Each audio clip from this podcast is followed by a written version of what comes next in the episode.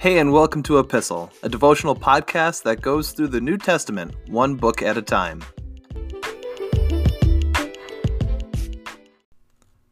The passage we're looking at today is from Acts chapter 17, starting at verse 10. That very night, the believers sent Paul and Silas to Berea. When they arrived there, they went to the Jewish synagogue. And the people of Berea were more open minded than those in Thessalonica, and they listened eagerly to Paul's message. They searched the scriptures day after day to see if Paul and Silas were teaching the truth. As a result, many Jews believed, as did many of the prominent Greek women and men. But when some of the Jews in Thessalonica learned that Paul was preaching the word of God in Berea, they went there and stirred up trouble. The believers acted at once, sending Paul on to the coast, while Silas and Timothy remained behind. Those escorting Paul went with him all the way to Athens. Then they returned to Berea with instructions for Silas and Timothy to hurry and join him. Paul and Silas leave Thessalonica in today's passage, and who knows where they were during this time as uh, Jason and the rest of the believers were put on trial. And uh, as we talked about in the last episode, uh, Jason was forced to post bail. Uh, they, they were stirred up into contention, and they knew that uh, these Jews were causing trouble, and uh, there was nothing truly behind these reports. And so they said, well, we'll just have Jason promise not to cause any more trouble, and we'll have him post bond. But uh, in the midst of all of this, Paul and Silas were sent away uh, by the other believers, uh, realizing the hostility that was set against them uh, was something that is uh, not quite like any other hostility uh, that they've experienced in other cities, as we see in today's passage. And they come up to Berea, and as their custom, they go into the synagogue and start teaching the word of God. And Luke's give, Luke gives us a little side commentary here.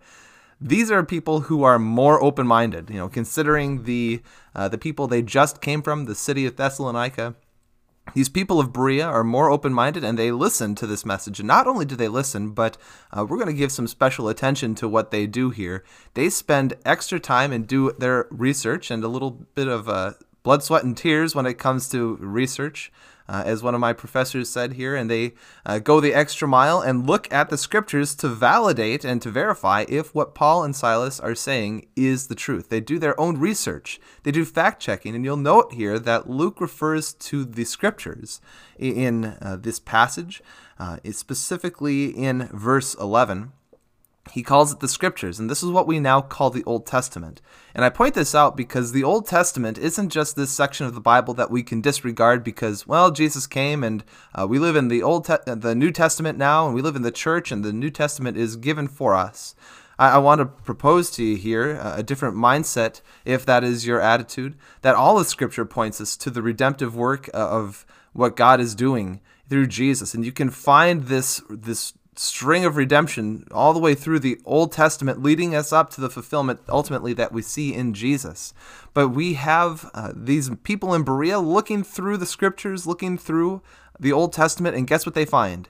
They find truth in what Paul and Silas are saying, and God works that wonderful work of faith in, in their hearts. He creates faith, and they believe. And Luke shows us the uh, the result of this. In, en masse, they come because what happens when you search for truth is that you'll find it. Truth is not something that God tends to hide from people like a, a, a divine scavenger hunt.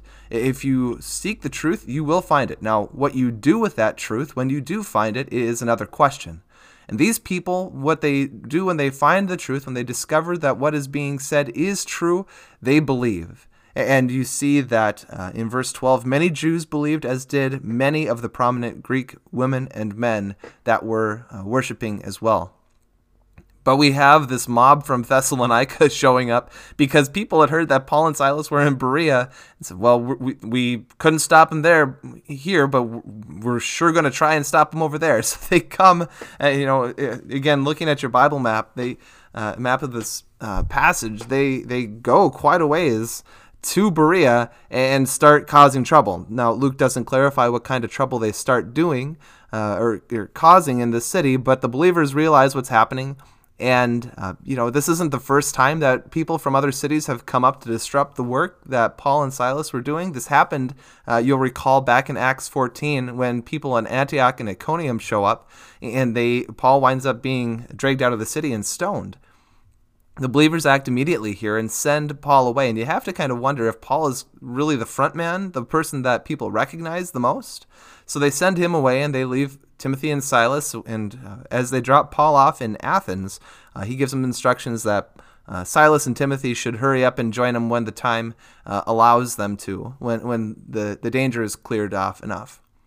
And the takeaway question that I want to uh, leave you with here, this takeaway point, isn't so much a question, but I, I, want us to consider the actions of the Bereans here. And if you're not in the Word of God and devotions, I, I realize that this is a devotional podcast, and I'm I'm grateful that you're using this to supplement your own devotions. But I, I really want you to be spending time in the Word of God every day. So I want to challenge you here today to find a devotional plan that will go through a book of the Bible or uh, something that will help you uh, day on a daily basis. And I want you to find one, and I want you to I would challenge you to stick with it. Uh, to really go for it. I know there's a lot out there. If you download uh, a good Bible app, they'll have devotional plans on there for you. Uh, but I just want to challenge you to go through and, and, and stick with a daily devotional plan so that you can stay in God's Word.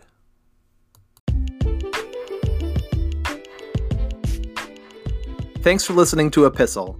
You can find, follow, and give feedback on our Instagram page at e underscore pistle. You can find all of the episodes for this podcast wherever you get your podcasts, and please feel free to share them with a friend. Thanks again for listening, and we'll see you in the next episode.